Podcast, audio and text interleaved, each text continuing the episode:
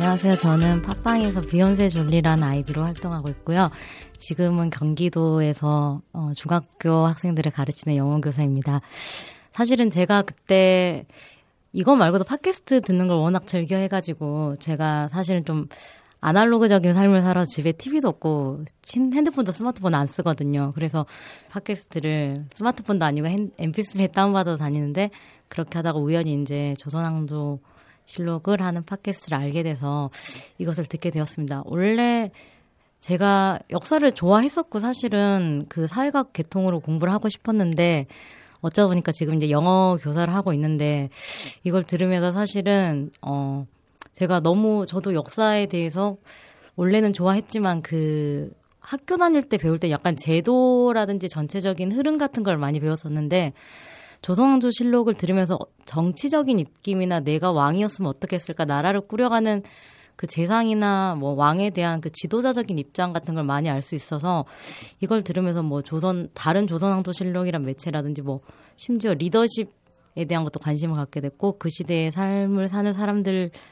등 해가지고 이 하나로 인해서 굉장히 제가 여러 가지 분야를 한 번에 관심을 갖게 되도록 만들어준 굉장히 고마운 팟캐스트고 그래서 뭐 저도 자주 듣고 책도 사서 항상 보기도 하고 주변 사람한테 항상 들어보라고 심지어 아버님 어머니께도 추천을 해드리고 있을 정도로 제가 너무 팬이기도 하고 사실 이제 공개 방송은 어, 네 분을 직접 만나 뵈서 이런 얘기를 듣고 싶어서 했는데 정말 갑자기 제 아이디가 읽혀가지고 되게 놀랬거든요. 근데 어쨌든 간에 뭐 원래 계획이 있으셨겠지만 왠지 제가 거기 숟가락 하나라도 얹은 것 같아서 뭔가 좀 뿌듯하기도 하고 오늘 또 이렇게 직접 녹음하는 모습을 보고 또 그 네 분의 어떤 이 팟캐스트에 대한 열정을 느낄 수 있어서 너무 좋았던 시간 같습니다. 앞으로도 계속 열심히 들을 생각이고 사실 제일 걱정되는 거는 어 이게 이제 끝이 얼마 남지 않았기 때문에 이게 왜냐면 이미 왕조시라고 써져 있으니까 그걸 다 할 수가 없잖아요. 그래서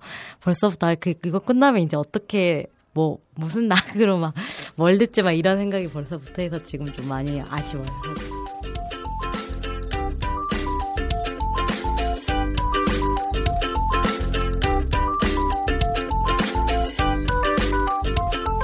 자, 이 시간 관계상 진행하기 전에 에, 에, 바로 이어서 진행하기 전에 차, 모두에 좀 소개했어야 되는데 우리 박시백 화백님이 에, 마침 오늘에요. 오늘 어, 두 권의 에, 에, 만화집을 출간하셨어요. 에, 오늘 에, 요게 박 인쇄소에서 나온 따끈따끈한 에, 책입니다.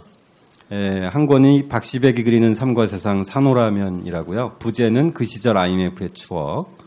어, 한결에 연재했던 거죠. 네. 에, 그래서 요거는 지금 저희 세대들이 한 10년, 15년 바깥에서 맞이했던 바깥에서의 삶을 어, 잘 그리셨고요. 어, 그 다음에 그때 사실 그 시절을 겪어왔던 것은 결국 가족의 힘이잖아요. 에, 둥지 안의 작은 행복이라고 이거는 이번에 처음 선보이신 겁니다. 예전에 연재했던 것들을 저희가 이번에 새로 묶어서 두 권의 책, 에, 둥지 안의 작은 행복, 부제는 삶을 이끄는 누군가 있다는 것인데요. 에, 마침 또 오늘이 공개 방송이 돼서 박시백 화백님 이 두 권의 책 출간 아마 박시백의 수상실록을 읽으신 분이라면 또 한편에 또 박하백님의 그 속살들을 아마 보실 수 있을 거예요. 왜냐하면 이 박시백의 조성조실록은 사실 박시백 화백님의 어떤 겉살이라면 예, 속살일 텐데 에, 정말 이렇게 같이 있다 보면 정말 인정감, 정감 있고 따뜻한 그 정감 어린 것들이 이 책에 담겨져 있는데 박시백 화백님 이 두 권의 책에 대한 간단한 소회 듣고 어, 이어져 가는 게 좋겠죠, 그렇죠? 네.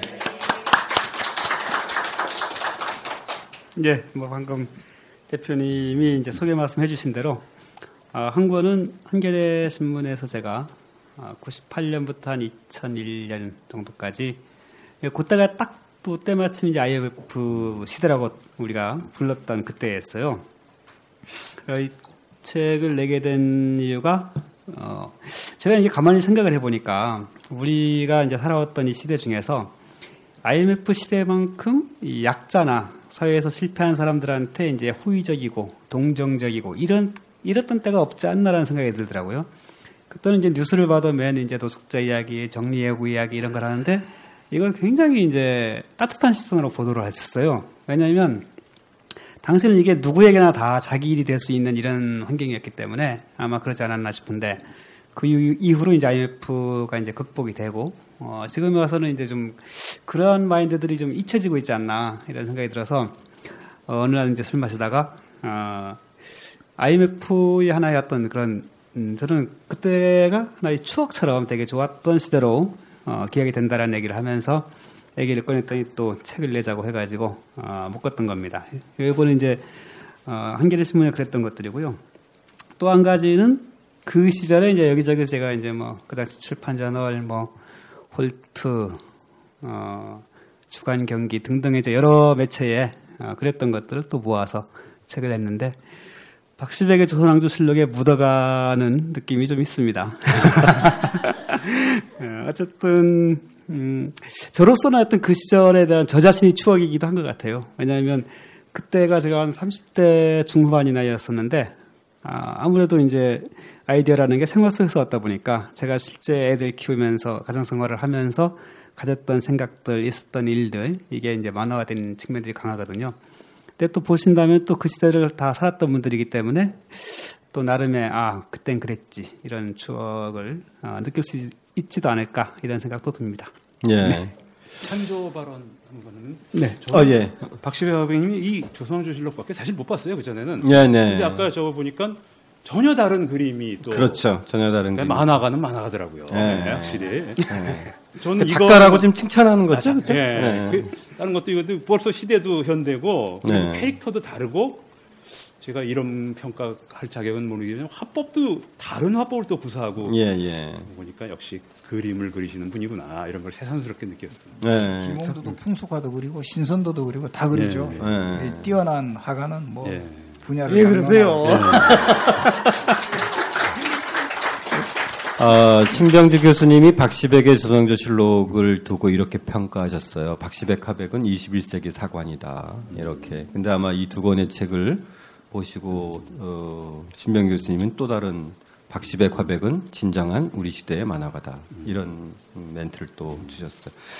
에, 저는 이 두 권의 책에 박하백님이 쓰신 글로 어, 잠깐 소개하는 걸로 마감하겠습니다. 사실 저희 한 이야기는 거의 비슷해요. 에, 중학교, 고등학교, 대학교 자녀를 둔 부모들이죠. 에, 40대, 50대가 사실 가장 힘들었던 시절이었던 것 같아요.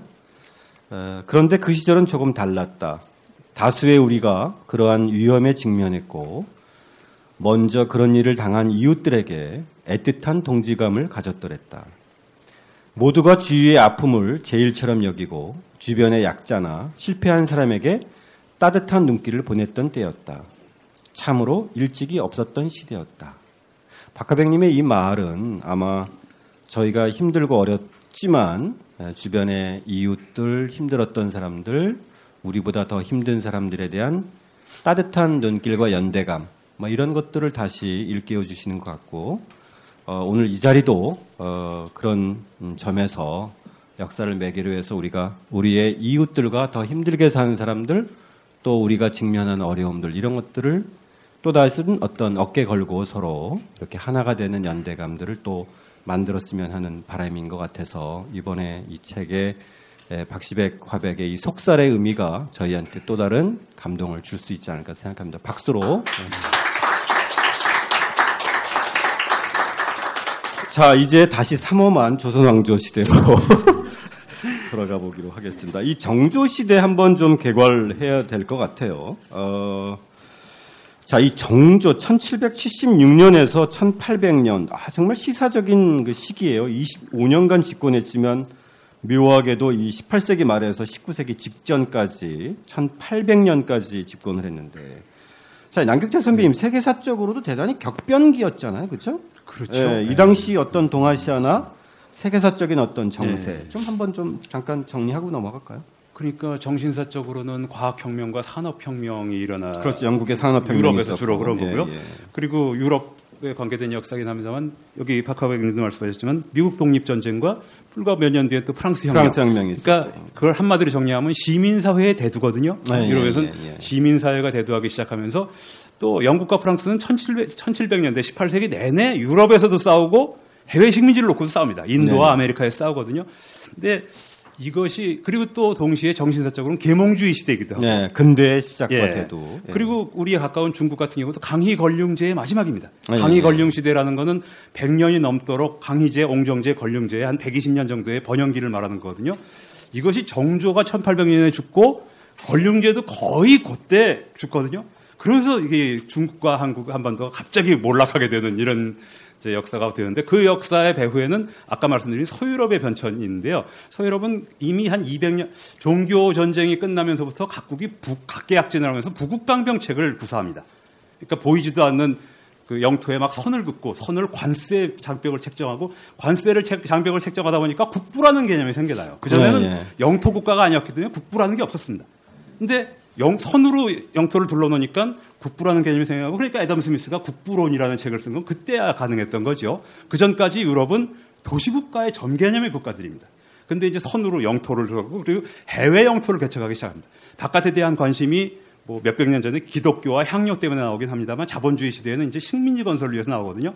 그러니까 정리를 하자면 이렇게 유럽은 격변과 자체 경쟁과 전쟁으로 부국강경으로 굉장히 전, 치열한 전쟁이 벌어지고 있었고 그것이 밖으로 이제 놔뒀는 이런 시대에 마침 1800년까지는 일본도 에도 시대에 굉장한 번영을 누렸고요. 일본의 재벌들 미쓰비시나 미쓰이는 다 그때 포목상들로 시작한 거죠. 그렇죠. 예, 예. 그러니까 그 당시에 굉장히 에도 시대도 그 아주 완전히 부르주아 시대라고 할 만큼 문화적으로도 그렇고 굉장히 풍요를 누렸어요. 한중일 삼국이 굉장히 풍요를 누렸는데 1800년 고비로 일본은 그대로 가는데 한국과 중국은 갑자기 무너지는 이유는 대외를 수용하는 방식이 달랐기 때문에 일본은 계속 유럽 문명에 대해서 끈을 놓지를 않았고 수용하는 걸 상당히 수용을 했어요. 그래서 우리 제가 이 시간에도 한번 말씀드렸던 서학이나 북학에 해당하는 걸 난학이라고 부릅니다. 일본은. 예, 그 예. 화란이라고 그러지 않습니까? 네덜란드를. 그래서 난각구라고 해서 이게 우리 실학하고 어떤 차이가 있냐면 내용은 어떻게 보면 개혁적인 거 비슷할 수 있는데요. 그리고 서구 문명을 받아들이는 어떤 차이가 있냐면 일본의 막부 정권이 지원을 해요. 우리는 실학 나중에 나오겠습니다만 실학자들은 전부 관에 관직에 있지 않은 사람들입니다. 재외학자들이 공연불처럼 이렇게 했기 때문에 결국 실천이 안 된 거거든요.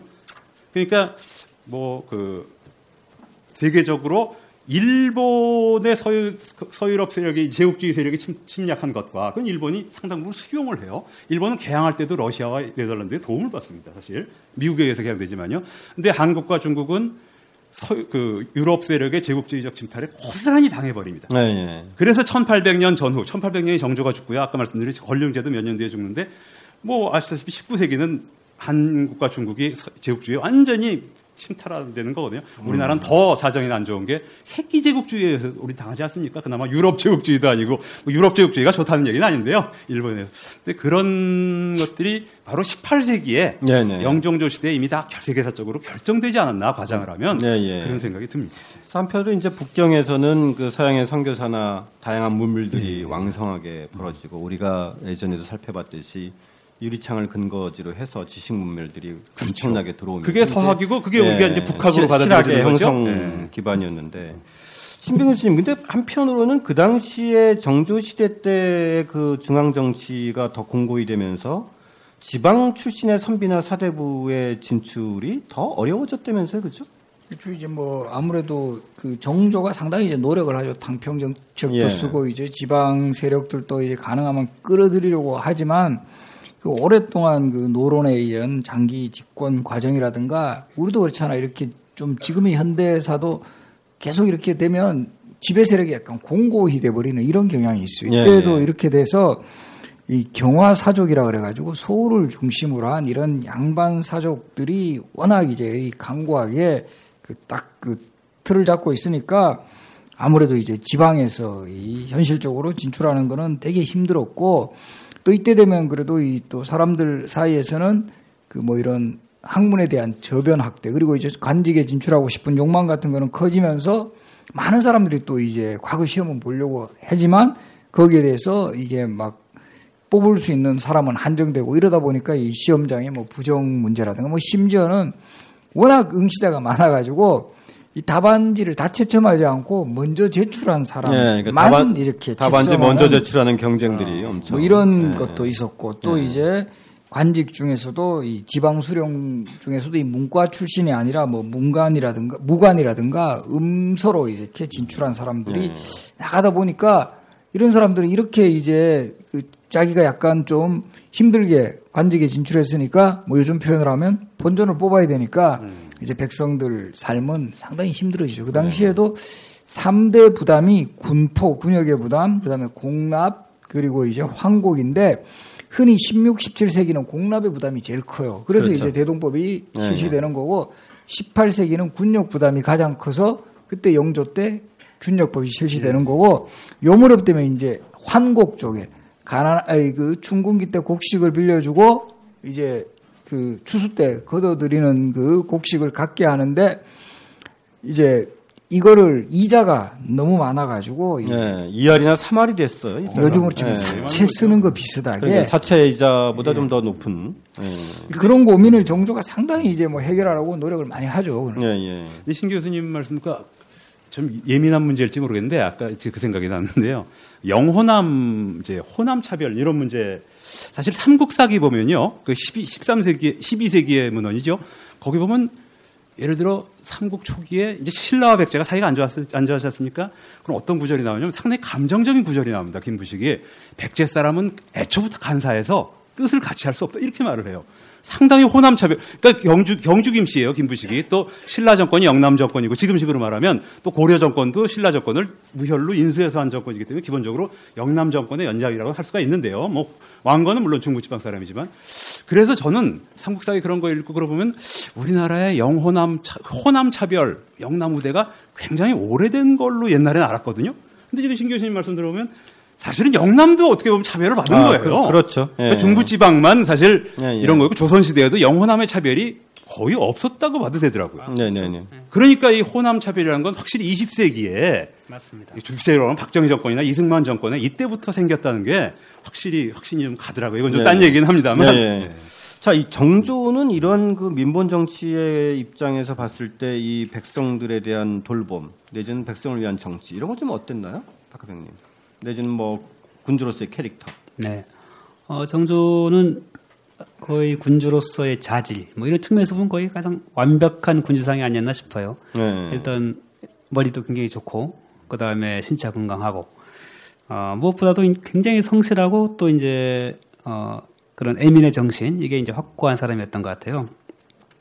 어, 그래서 이제 저는 이제 정조의 정치에서 가장 인상적인 게 뭐냐면 그 전국에 이제 파견한 수- 이를테면 수령을 파견할 경우에도 수령들을 일일이 불러가지고 가서 뭘 해야 되는지, 뭘 주의해야 되는지 이것을 다 보낼 때마다 항상 이제 이야기를 합니다. 그리고 이 사람들이 잘하는지를 이제 암행의사를 보내서 확인을 하는데 암행의사도 그냥 보내는 게 아니라 또 암행의사들한테 일일이 각 암행의사들마다 너는 가서 이거 이거 이거를 아, 제대로 체크하고 조사해 와라. 이런 이제 기준을 명확하게 아주 구체적으로 적어가지고 보내주고 또이 안면가사 가서 혹시나 이제 또그 안면가사라는 걸 위세를 가지고 못된 짓을 할까 싶어서 또 다른 안면가사를 또 보내기도 하고 네.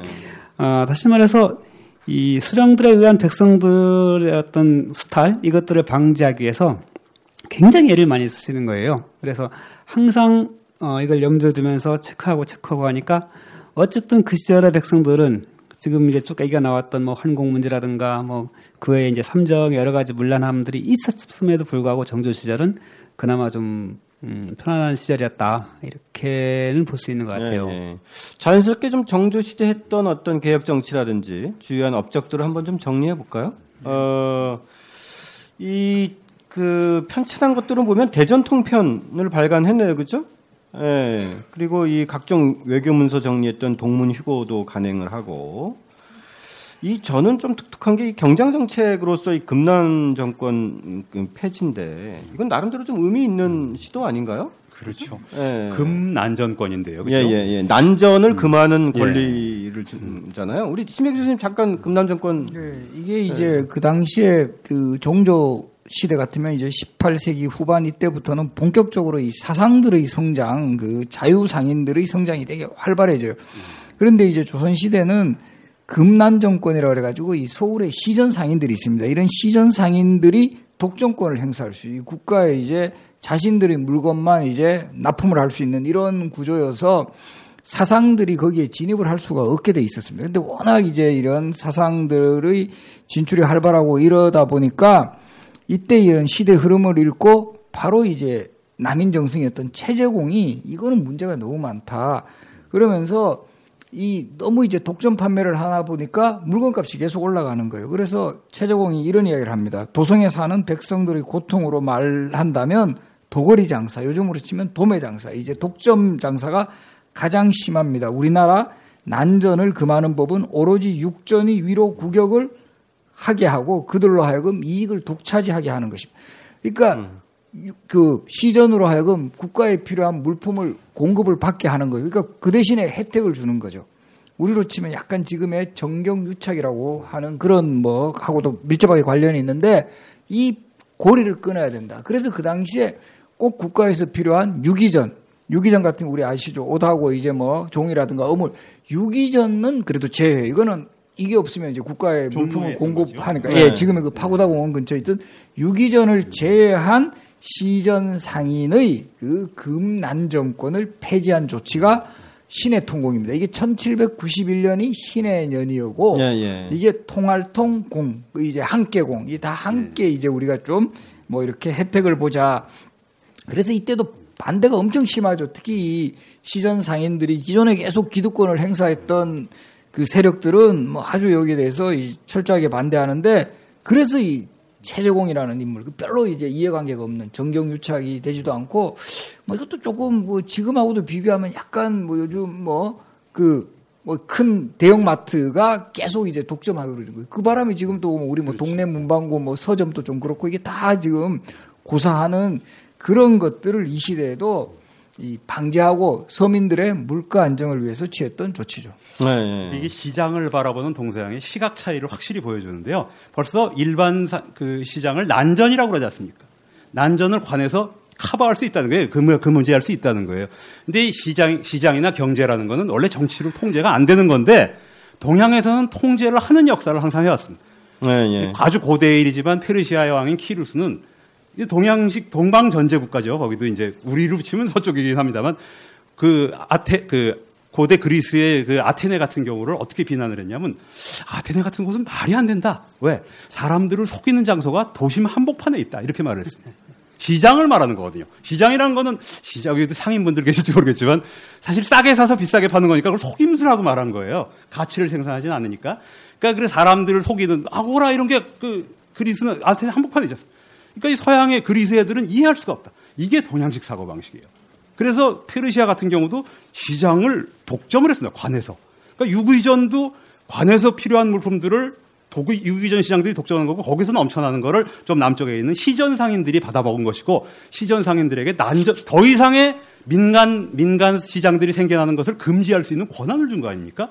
이게 폐지됐다는 건 어떻게 보면 이게 폐지되는 1790년대부터 비로소 우리가 예. 우리 역사의 시장 경제나 아까 제가 말씀드린 시민 사회로 가는 원초적인 발단이 사실 경제를 정치로 제어한다는 발상 자체가 말이 안 되는 거예요. 예, 예. 이때부터 풀리기 시작한 겁니다. 그러니까 예, 그런 점의 체제상에 비하면 딴 체제상에서는 서양보다 앞섰을지 몰라도 여기 상당히 뒤진 거예요. 시민 사회나 공화국의 마인드는 이렇게 몇 천 년 뒤진 거라고 할 수가 있습니다. 예. 어떻게 보면.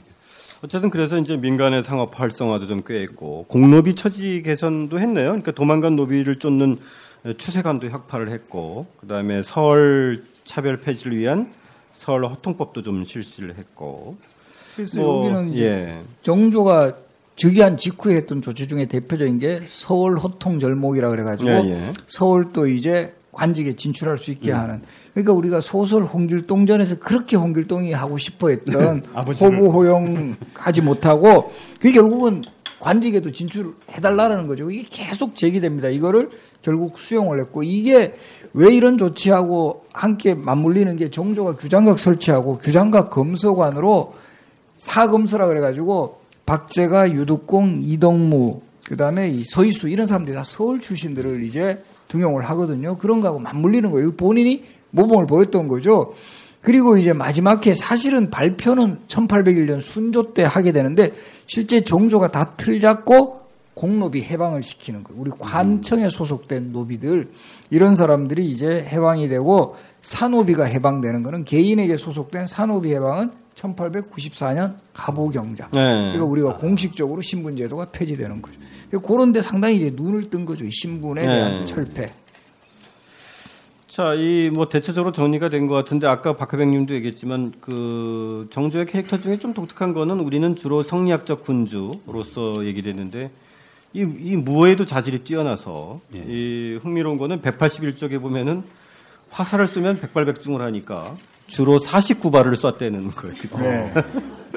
50발을 쏘면은 자기가 다 쏜다고 이렇게 아니, 근데 보면은 실제 이게 사실인 게 예, 이 기록에 있는 거죠, 실록에? 아니 그죠? 그럼요. 아니, 예. 그게 어떤 식으로 나오냐면은 어, 매일매일 화를 쏜 게 이제 그 기록이 계속 나와요. 아, 예. 근데 그런 이제 기록도 나옵니까? 예. 예. 근데 만약에 어, 정말 50발을 쏘려고 했으면 50발을 맞추는 날도 있고 49발을 맞추는 날도 있고 또 안 되는 날은 48발도 있을 그렇겠죠. 거아요 예. 근데 항상 49발을 쏩니다. 아, 그리고는 항상. 이제 이런 얘기를 해요.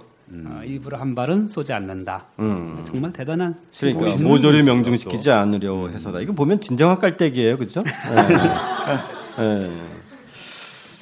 자, 우리 이, 이제 정조 시대에서 주로 저희가 무슨 아까 얘기했던 정조 독살설은 한번 정리를 했으니까 더 반복할 필요는 없을 것 같고요. 그 다음에 정조에 대해서 항상 저희가 뭐 몇 년 전부터 이제 논쟁이 되었던 정조의 어떤 개혁군주상, 개혁군주 하면 항상 정조를 떠올렸는데 여기에 대해서 박하백님은 일정하게 좀 그 정말 그, 그 뛰어난 군주였지만 개혁군주로서의 정조는 과연 어떤 것인가 그 실체는 뭐냐 이런 질문을 던지면서 네네. 어, 일정하게 정조에 대한 좀 그 새로운 조명을 좀 얘기했는데 네. 이 점은 좀 짚고 넘어가야 될 것 같아요, 그렇죠? 예, 선생님 예. 좀 얘기를 꺼내 보시죠.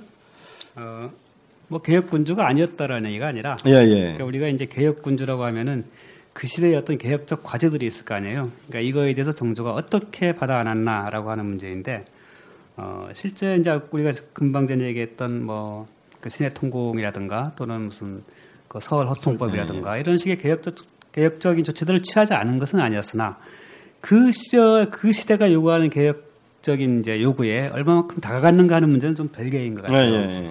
그러니까 정조가 꿈꿨던 나라는 어떤 나라였는가 보면은 어, 귀장각을 서면서 했던 말들 속에서 확인할 수 있는 것이 정조는 진정한 사대부의 나라를 꿈꿨던 사람이에요. 예, 예, 예. 그리고 본인의 어떤 그 철학적인 기초가 어, 그야말로 이제 유교의 어, 거의 근본주의에 가까울 정도 유교의 아주 이제 주작을 중심으로 해서 어, 이거를 기본으로 하고 타 이것들을 이단시하는 이런 사고를 갖고 있었다라는 것.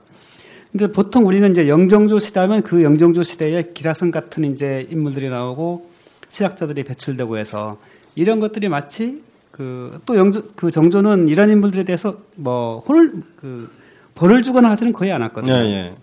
어, 이런 것 속에서 마치 이제 실학의 어떤 후원자 같은 인상을 우리는 갖기 쉬운데 사실은 그와 달리 정조는 어, 이런 실학적인 움직임에 대해서 이제 어, 문체 폐괄 문체라고 하면서 오히려 배격하고 네. 문체 반정을 시도했던 사람입니다. 예, 예, 예. 그리고 그 정조식 탕평이라고 하는 것도 따지고 보면은 어 정조는 이제 자기 세존 시대를 보였던 그런 홍봉안, 자기 외가의 홍봉안이라든가 이런 척신들의 이제 행태들을 보면서 어 제대로 된 사대부에 기초한 나라가 된다. 척신 정치가 아니라 오히려 이제 당파들이 자리 잡고 당파끼리 자기의 주장을 거침없이 하면서 어 진행되는 그러한 정치를 꿈꿨던 것 같아요. 그래서 예, 예.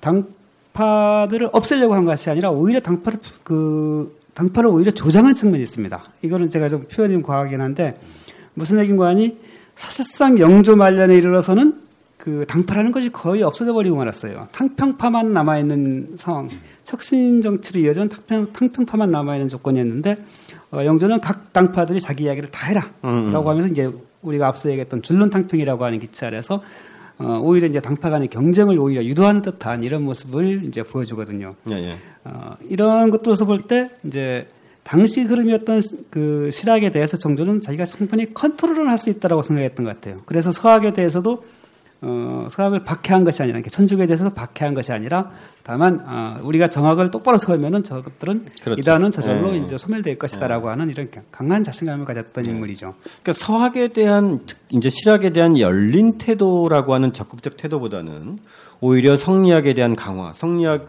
으로 돌아가서 성리학에 대해서 확실하게 잡으면 이 서학은 물리칠 수 있다라는 저절로 논리였잖아요. 저절로 그죠? 이제 가라앉을 네, 것이다. 네, 왜냐하면 네. 중국 같은 데서도 이제 뭐 도교라든가 불교라든가 이런 것이 쭉 있어 왔지만 어, 항상 이제 그 유교를 중심으로 해서 나머지 것들이 크게 힘을 쓰지 못했다라고 판단을 내린 거죠. 네. 그리고 문체 반정에 대한 그 성격이나 시각도 그런 좀 엇갈린 좀 시각이 있는 것 같은데 신병 교수님 어떻게 그 정조에 대한 이 개혁군주로서의 그 시각 이거에 대해서 신병 교수님이나 예, 또 그, 학계 의견 예, 좀 같이 덧붙여서 좀. 기본적으로는 뭐 학계에서는 정조를 개혁군주로 보는 경향이 강하죠. 그래서 예, 예. 유교 국가에서 기본적으로 왕은 성리학 이념에 충실해야 되고 거기에 대해 상당한 소양이 있어야 돼요. 특히 이제 정조는 많은 독서량과 정말 개인적인 그 뭐 학문에 대한 열정으로 성리학 이해에 있어서도 정말 탑 되는 군주예요. 그렇다고 해가지고 이런 부분이 정조를 뭐 성리학 이념에 충실한 군주, 뭔가 이런 그 기존의 어떤 뭐 보수적이고 이런 쪽으로만 해석하기는 곤란할 것 같아요. 그, 그것을 볼 때는 가장 그게 기본이고 중요하면서도 정조는 그 이후의 것을 했다라는 지표들은 많이 나와요. 대표적으로 지금도 뭐 지적했지만 뭐 그래도 서약 수용에서도 그 당시 기준으로는 상당히 이제 그 개방적이다라는 측면이죠. 그리고 이제 규장각 같은 것을 짓고 규장각에는 그 당시에 그 청나라에서 그 고금도서 집성이라든가 이런 당대의 신지식이 축약된 이런 책들을 상당히 수입을 해와가지고 연구를 많이 시켜요. 그리고 그런 것을 통해가지고 뭔가 이렇게 좀 한번 응용할 거. 그 중에 뭐 대표적인 것 중에 하나가 뭐 화성 건설할 때 우리가 그 당시로 치면 신공법 같은 거 이런 것들을 연구하고 그 당시에 이제 벽돌 같은 거 이런 것도 청나라에서 바로 이제 해서 한다라든가 그리고 이제 그 내부적으로도 이 개혁의 문제에 있어서도 뭐 서울 호통 정책이라든가 공로비 해방 정책, 특히 시내 통공은 그 당시에 정말 수백 년 동안 관행적으로 이어져 오던 정경유착의 고리를 끊었다라는 거죠. 그런 조치들을 보면 이런 지표들로서 우리가 그 물론 정조가 돌아가려는 방향은 3대 이상 정치. 근데 그거는 우리가 가장 대표적인 실학자로 알려져 있는 정약용도 그런 식이에요. 그런 이상적인 형태. 그러니까 토지제도 있어도 뭐 여전제라든가 정전제 주장하고 이러는 거거든요.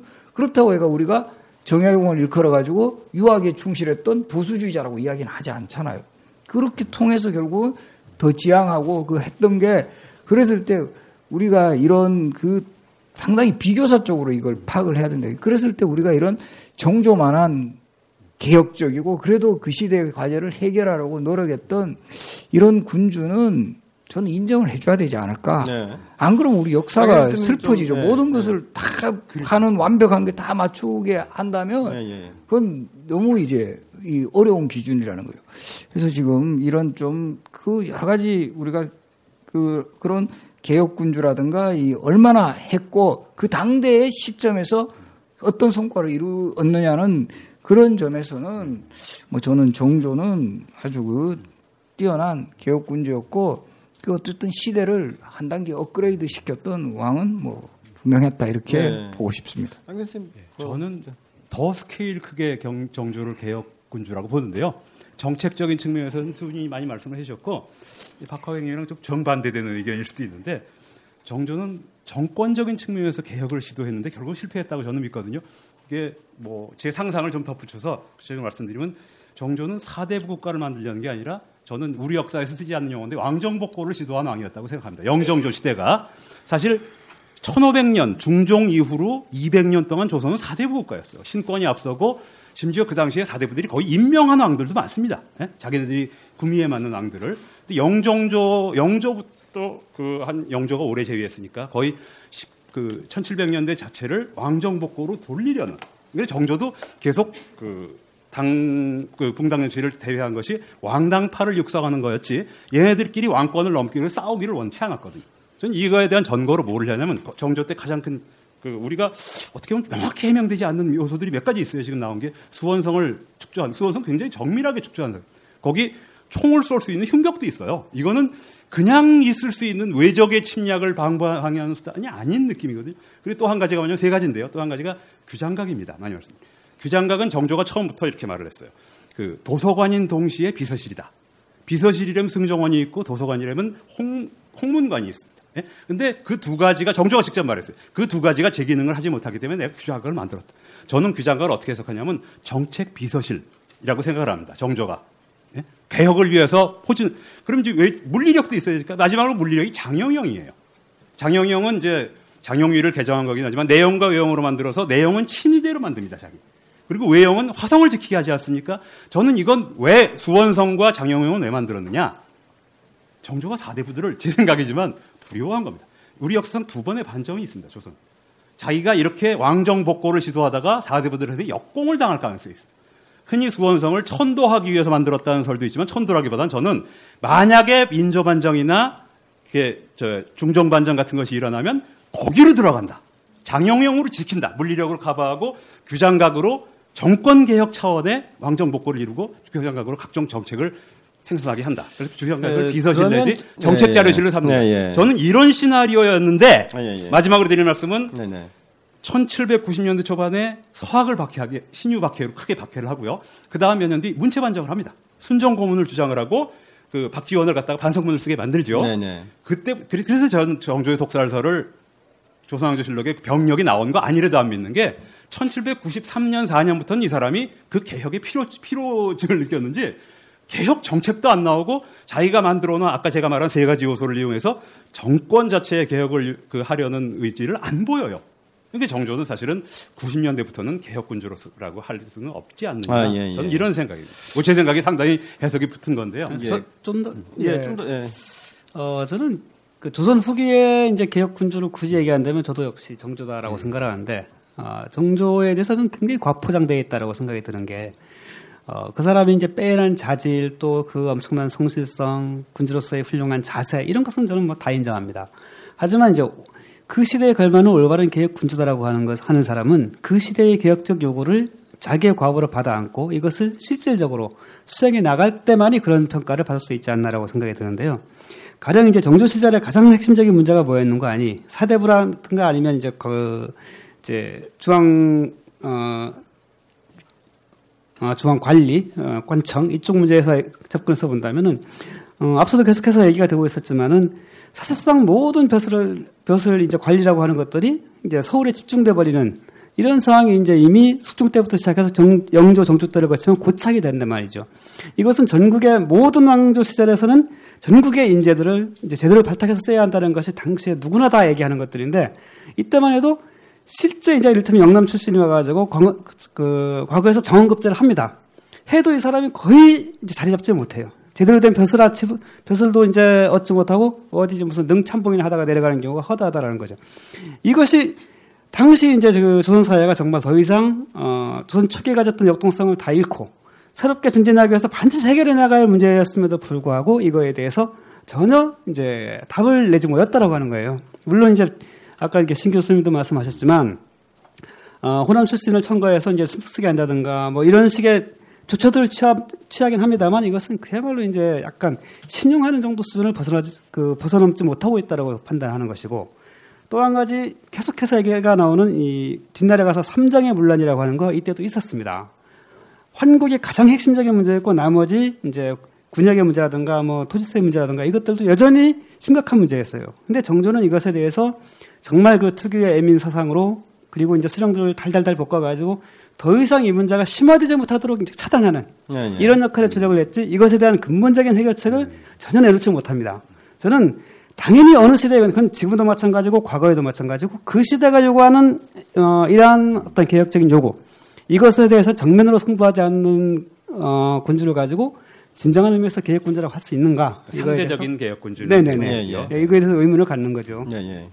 그러니까 그 시대적 과제에 정말 부응한 개혁군주였는가라고 하는 질문을 던진다면 조금 더 논쟁과 논란의 여지가 좀 있을 것 같습니다. 예, 가령 그러니까, 예, 조금만 더 붙이면 가령 이제 그 대원군 시절에 대원군이 해내는 그 개혁 정책들을 보면은 정말 과감하고 그 시대에 정말 이제 골물대로 골마 골마 터진 이런 그 개혁적 요구들에 대해서 가차없이 진행이 들어가거든요. 대원군은 그야말로 자기 세력도 없이 그냥 어, 섭정이라고 하는 지위만으로 이것들을 이렇게 해낸 것인데 네. 물론 그 시대 환경과 이때는 달랐다라고 하지만 네, 저는 정도 정도의 재주와 정도 정도의 이제 강한 카리스마와 이런 능력이면 충분히 맘먹었으면 할 수 있었다라고 판단되는데 다만 다만 정조는 이제 너무 사보 그 아버지 사도세자의 추승에 너무 매여 있지 않았었나. 그래서 바로 그것 때문에 탕평 부분에 있어서도 자기가 계속 양보하면서 어쨌든 이제 같이 이제 노론 소론 더 나아가서 남인까지 같이 가는 탕평을 통해서 아버지 추승을 해야겠다는 게 너무 강해버리니까 나머지 것들이 상당히 부차화된 측면이 크지 않나 저는 네. 이렇게 보는 거죠. 저희 사실 역사계 이제 분야별로 왕 연구면 아마 정조 연구자가 거의 많을 가능성이 많고 대부분은 제가 판단하기 한 7, 80% 이상이 긍정적으로 봐요. 네, 네. 지금 박시백하고 상당히 걱정됩니다. 지금 역사학계에서 지금 상당히 공격을 지금 뭐 이렇게 여기서 다 말씀은 드릴 수 없지만 사실 반론할 수 있는 근거들은 되게 많아요. 아, 예, 그만큼 예, 정조의 업적이라든가 이런 것들은 생각할 수만큼 실록에 나오는 이외에 엄청납니다, 개혁을. 어떻게 볼 것인가의 문제도 그렇죠. 그리고 그 개혁? 요구도 예, 예, 저는 예. 거기 동의가 거의 안 되는데 네. 흥선대원군 개혁은 아주 바람직한 개혁이고 네. 정조의 개혁은 상당히 시대적으로 과제를 충실히 이행 못했다. 이것도 지금 상당히 아, 그런 위험한 발언 아니 아니 그런 말씀을 드리는 게 아니라 그럼 항상 21세기의 서관이라고 말씀하신 분 누굽니까?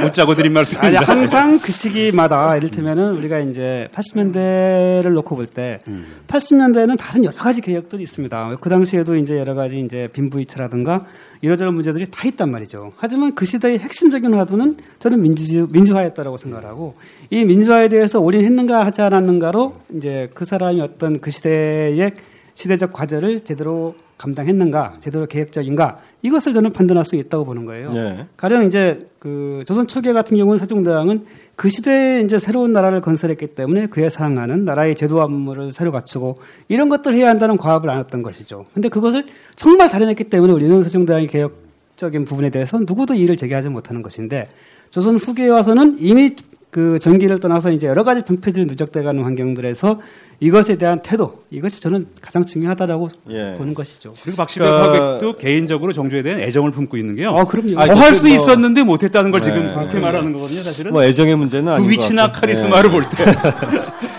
그 사실 이 정조 마지막 편 하면서 대충 예상은 했었습니다. 이 정조 개혁에 대한 이 박하백님의 주장과 또 학 역사계 이야기들의 일정한 좀 그 갭이 있어서 제가 예상했던 것보다 조금 더 치열한 것 같고요. 어, 신병희 지금 책 덮지 마세요. 아직 안 끝났습니까? 아니 저안 덮고 있는데.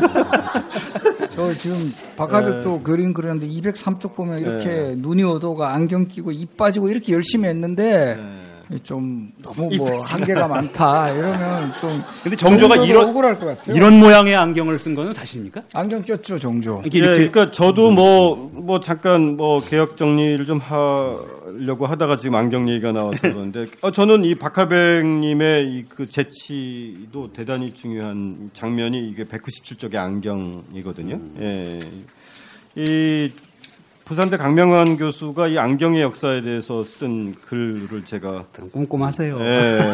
왜냐면 아니 그 굉장히 가장 연구를 많이 하셨거든요. 이 그 안경의 역사에 대해서 보면은 이 임진왜란 때부터 들어오기 시작을 해서 이 선조 때 안경이 알려졌지만 시- 직접 낀 거는 숙종 네, 숙종이 제일 42년에 먼저 예, 낀 승정원. 일기에서 이제 이 안경을 좀 어, 껴봐야 되겠다라고 했는데 영조와 사도세자와 정조가 특히 눈이 나빴다고 하는데 정조가 가장 눈이 나빴다고 합니다. 영조 때도 안경을 좀 많이 썼고 정조 때가 되면 이 강명관 교수님은 이제 국산 안경, 예, 경주의 옥정으로 만든 국산 안경을 이제 정조가 쓰기 시작했는데, 어 그래서 저는 굉장히 이, 이 안경 낀 모습에 대해서 정말 어 이건 그러니까 이 모습이 수- 안경 태가 아니라 끈으로 이렇게 렌즈를 묶는 아, 이때- 그런 식이었던 모양이에요. 예, 예. 그때 안경 모습이 뭐 이, 런 거였죠, 매달은 거. 예, 예, 음, 예, 그게 예, 있군요. 예, 예.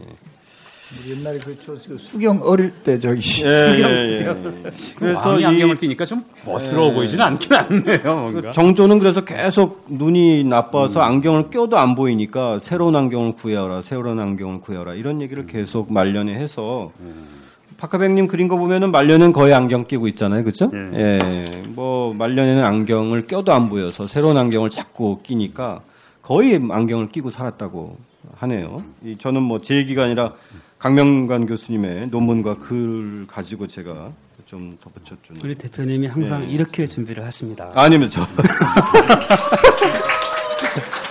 아, 저는 사실 이 정조 개혁 가지고 좀 더 얘기를 좀 해보려고 했는데 음, 시간 관계상 뭐 여기서 좀 마무리를 하고 왜냐면 문체 반장 같은 경우는 또 우리가 예. 좀더 그것이 정말 이렇게 열린 보수의 개혁이냐 아니면 개혁적 조치였는가 이런 부분도 상당히 중요한 논쟁거리여서 그건 좀 다음에 좀 다루기로 하고요. 그리고 우리 뭐 세 사람이 약간 입장이 다르긴 했지만 아 입장이 다른 건 당연하죠. 네, 근데 예, 뭐 예, 입장이 예. 다른 거라기보다 예, 예. 1800년에 정조가 의외로 좀 일찍 48살이죠? 예, 예, 예. 그 일찍 죽고 마흔아홉. 예.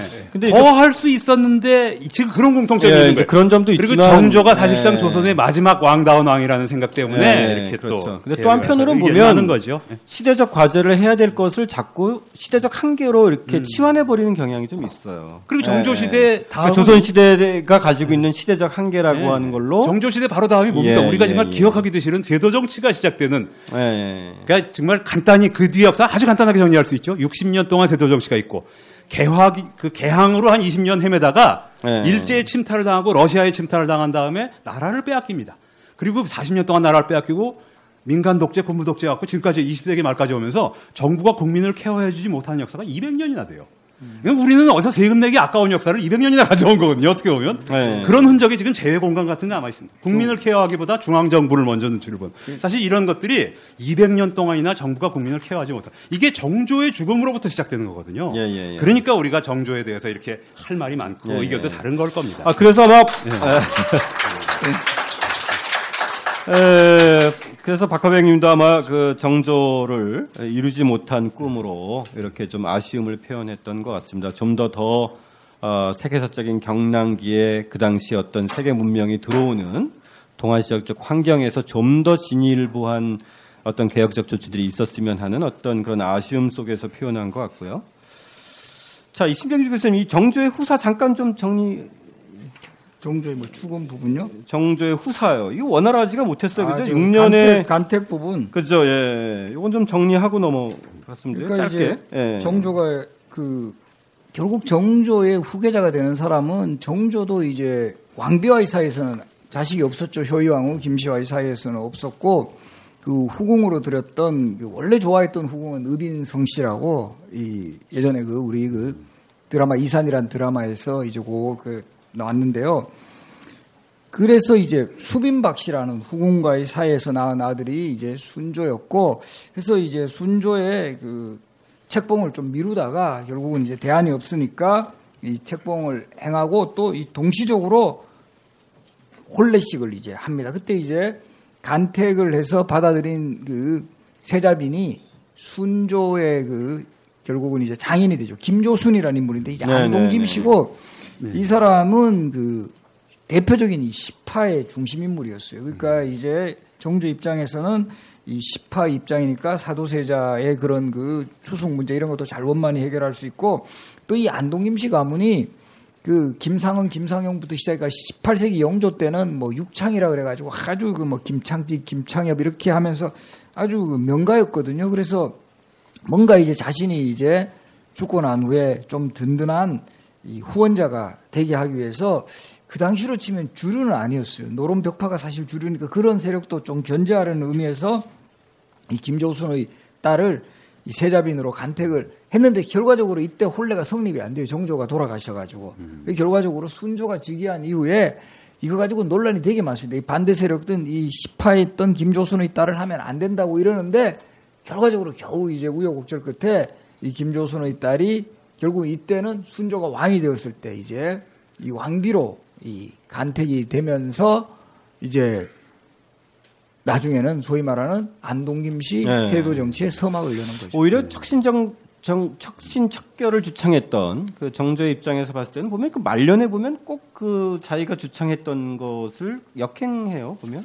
근데 그렇죠? 이거는 뭐 역행했다고 보기에는 예. 이제 뒷날 그렇게 될 것은 뭐 예상할 수 없는 것이었고 예. 어쨌든 정조로서는 아직 세자는 어린데 자기는 몸이 이제 아프면서 어, 언제 죽을지 모를 것 같고 뭐 이랬을 경우에 당연히 세자를 이제 보호해 줄 수 있는 예, 예. 어, 그런 사람을 고르지 않을 수 없었어요. 예, 예. 근데 이제 김조수는 그동안 쭉 보아오건데 굉장히 영민한 인물이고 예, 예. 정치력도 빼어나고 그래서 사실 이때 삼관택이라고 하지만 삼관택 안 하거든요. 거의 무늬만 삼관택이고 애시당 음. 내정을 다 하고. 예, 예, 내정하고 예. 그 밀어붙입니다. 자, 이제 1800년이죠. 그해 6월 28일, 에, 이 데뷔전을 뜻하는 수정자는 말을 남기고 에, 정조가 에, 눈을 감는데 세자의 나이 겨우 11살이었습니다. 이 수렴 청정과 이 안동 김씨가의 등장으로 이 정치적 격동기의 순조 시대를 예감하면서 정조 시대를 마감하는데 참고로 그 어, 사도세자가 죽었을 때 네. 정조의 나이도 11살이었어요. 아, 그러네요. 그렇군요. 예. 자, 이 정조 24년 어, 마무리하는 뭐 어, 말씀들 나누고 정조 마무리하겠습니다. 뭐 남경태 선배님. 뭐 아까도 네. 말씀드렸지만 좀 그 아까 신경민 교수님이 20년 전에 나온 이인화 그 저의 그 영원한 제국을 저기 않습니까? 그것도 뭐 일종의 처음부터 이제 그 음베르토 에코의 소설을 보고 썼다. 근데 예, 저도 예. 그때 당시에 베스트셀러였고 상당히 재밌었어요. 근데 그래서 정조에 대해서 그 이인화 선생까지도 뭐 역사적인 가치는 다를지라도 아까 제가 말씀드린 것처럼 물론 병으로 몇 개월 앓긴 하지만 그 카리스마 있던 군주가 1800년에 죽으면서 그 뒤에 조선 사회가 중앙 권력이 완전히 무너지고 정말 다음 시간에 나오겠습니다. 삼정의 문란 그리고 제주 저, 그 조선 역사상 밀란이 가장 많이 있었던 게 19세기 초반입니다. 제주 밀란, 홍경 홍경래의 난이 먼저죠. 제주 밀란, 진주 밀란 뭐뭐 아주 동학난까지 굉장히 많습니다. 이게 모든 모순이 처음에서 이제 19세기에 나오기 시작하거든요. 중앙 권력이 균열되니까요. 그러니까 그런 것이 정조가 마지막에 비극적인 군주, 최후의 왕다운 왕. 이런 것이 있어서 이인화도 영원한 제국을 정조를 가지고 이렇게 썼고 네. 호소력을 가졌고 또 우리도 정조에 대해서 사실은 안- 정조의 개혁을 지지하든 얼마 퍼센트를 지지하든 간에 상당히 안타까운 마음을 갖고 있고 저도 그렇고요. 사실 사실 저는 1800년도에 조선은 그 뒤로부터 아까도 말했지만 나라가 아닌 것 같아요. 그때까지로 조선은 문을 닫은 나라가 아닌가. 네. 이럴 정도로 정조는 마지막 군주였고 또 비운의 군주였고 개인적으로 그렇게 출중한 사람이 왜 이렇게 또 개혁적인 성과를 명확히 내지를 못하고 또 그랬는가. 경조 이후에 또 그만큼 재위 기간을 충당한 왕도 없었고요. 그러니까 여러 가지 면에서 정조가 조선의 마지막 군주다. 내용적으로는 이런 느낌이 있기 때문에 정조에 대해서 우리가 이런 여러 가지 예, 복합적인 예, 예. 감정을 가지게 되는 것 같습니다. 예, 예. 네, 실록에서도 이제 정조가 돌아가시는 게 1800년 6월 28일. 그래서 6월부터는 계속 이 투병일지가 아주 뭐 정조 스스로도 뭐 화병이 나고 종기로 내가 정말 이 아픔을 참을 수가 없다. 예, 예. 이런 표현이 계속 나오고 그 몇 년 전에 발견된 그 정조 오찰첩에서도 편지에서조차 그런 하소연을 해요. 내 정말 이런 고통으로 어찌할 수가 없다. 그런 거 보면 이 결국은 너무나 제가 봤을 때는 정조가 우리가 보면 개혁군주라는 이미지 때문에 빨리 돌아가신 걸 빨리 돌아가시지는 않았어요. 49이니까 그 당시 조선왕 평균 수명 정도 우리 보면 성종이라는 왕 되게 많이 한 것 같지만 38에 돌아가시는 거거든요. 그러니까 정조가 결국 25년 제이고 그때 뭐 재위 기간도 적은 편은 아니죠. 아직. 아니죠. 그리고 상견 그. 스트레스 또 이것저것 모든 것들을 하려고 하면 인간적으로도 힘들죠. 그리고 정조는 뭐 세손 시절부터도 약간 그 암살 위협에 시달려가 뭐 거의 밤새고 이런 정조 그러니까 이게 잠도 별로 충분하지 못하죠. 그래서 분명히 건강에 적신호는 왔던 거고 네. 이런 속에서 정말 그 개혁을 완전히 이제 마무리하지는 못하고 그래서 이제 많은 사람들이 정조가 조금만 더 살아 계셨다면 그리고 무엇보다도 정조 사후에 순조 어린왕 그다음에 헌종 헌종은 8세 즉위합니다. 8세 네. 즉위하고 그렇죠. 철종은 나이는 좀 됐지만 강화도에서 농사 짓다가 얼떨결에 왕이 되고 이런 조선 왕실에 계속 정말 진짜 안 좋은 수순대로 왕이 이제 계속 그 즉위하다 보니까 이제 이 정조 때 이런 뭔가 우리도 그렇죠 이런 성과 같은 게 잘 계승이 돼야 되는데 이게 전혀 이제 단절이 되면서 오히려 이제 정조에게도 이제 좀 그 아쉬움 그때 좀 더 하셨더라면 하는 아쉬움이 남는 거죠. 그래서 예, 예. 19세기 정조는 정확하게 1800년 나는 19세기는 건드리지 않겠다. 깔끔하게 18세기만 건드리겠다. 그것도 정확하게 6월 28딱 예. 반을 꺼가지고 이렇게 돌아가시는 왕이에요. 아, 예. 예. 아, 오늘 신병지 교수님이 아주 예. 19세기는 건드리지 네. 않겠다. 물론 그 당시에 세기라는 말을 쓰지 않았지만 말이죠. 공개 방송 체질이신 것 같아요. 역시 강의하시다고 오시니까. 자, 우리 박하병님 뭐 예, 뭐 괜히 열불 내가지고 정조한테 좀 미안한데요. 네,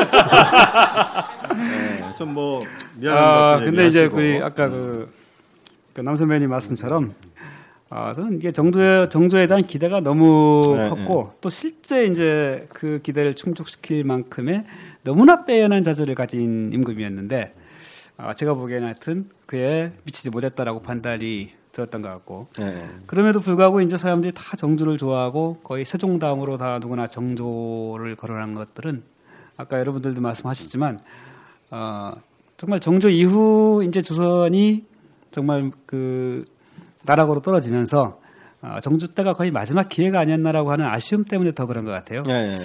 그 하여튼 그런 마지막 기회를 어찌 보면 정조가 조금 잘 살리지 못했던 측면도 저는 있다고 보는 것이고 네.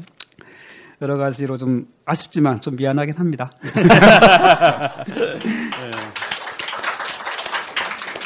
현빈한테 사과하세요. 현빈한테 대신. 아, 예, 저는 뭐, 뭐, 실록을 읽은 사람도 아니고, 역사학자도 아니라서 좀, 그, 다른 좀 황당한 상상을 좀 해보면, 사실 정조가 오늘날처럼 뭐 해외 순방까지는 아니더라도, 이, 또, 북경 정도는 한번 가봤으면, 물론 북경도 뭐 가볼 수 없다면, 북경을 넘나들었던 에, 당대의 지식인들과의 교류가 좀 더 있었더라면, 뭐 그런 아쉬운 점은 있습니다. 왜냐하면 그 당시에 박하백님 말씀하신 대로 중앙 정치가 구조적으로 차단되어지면서 다양한 그러니까 성리학의 바탕을 하면서도 다양한 학문들을 접했던 사람들이 중앙에 엄청 몰려들었고 그것이 실학의 기반이 되고 이른바 조정과 왔다 갔다 하는 어떤 제야 지식인들의 층들이 정말 왕성한 층들이 형성되어졌는데 이 층들과의 어떤 교감, 교류 이런 것들이 조금 더 어떤 방식이든 간에 좀 있었다면 하는 아쉬운 점은 좀 개인적으로 가지고 있고요. 오늘 아무튼 정조 공개 방송 어, 예전보다 조금 더 재미있기도 하고 좀 치열했던 것 같습니다. 기, 기존에는 제가 뭔가 좀 싸움을 붙이려면 너무 화기애애해서 그랬는데 오늘은 아무튼 그래도 에, 뭐 노- 이견, 이견이라기보다도 어떤 기대와 어떤 그 아쉬움 이런 것들 속에서 나왔던 이야기인 것 같고요. 사실 오늘 뭐그 그, 그 공개 방송이기 때문에 질의응답을 좀 몇 개 받기를 받았으면 좋겠는데 시간이 좀 많이 늦어서 혹시 시간이 늦어도 저는 오늘 이 공개 방송 자리에 뒤풀이가 아니라 공개 방송 자리에 꼭 질문을 해야 되겠다라고 하시는 분이 있으면 한 분만 손을 한번. 야박하다. 예. 먼저 에, 어, 휴머니스트 김학원 대표님께 이런 출중한 자리를 저희들의 기회를 주신 거에 대해서 어느 어느 분보다도 먼저 감사 인사를 드려야 되는데 너무 인사가 늦었습니다. 정말 감사합니다. 예, 아마 휴머니스트가 있지 않았으면 박시배 카바님이나 남기덕님이나 신경규 저 태어나서 이런 얘기 처음 들어봅니다. 아, 오늘 잘 기- 불러주셔서 감사합니다. 네, 고맙습니다. 그래서 이런 분들과 만날 수 있는 인연을 맞이해주신 게 아닌가 듣고요. 제가 팟빵에 어, 올렸을 때 정말 겸손하게 말씀드리면 저희 둘은 어, 해외 에 있는 매체들을 연결하는 통역 일을 하고 있습니다. 아.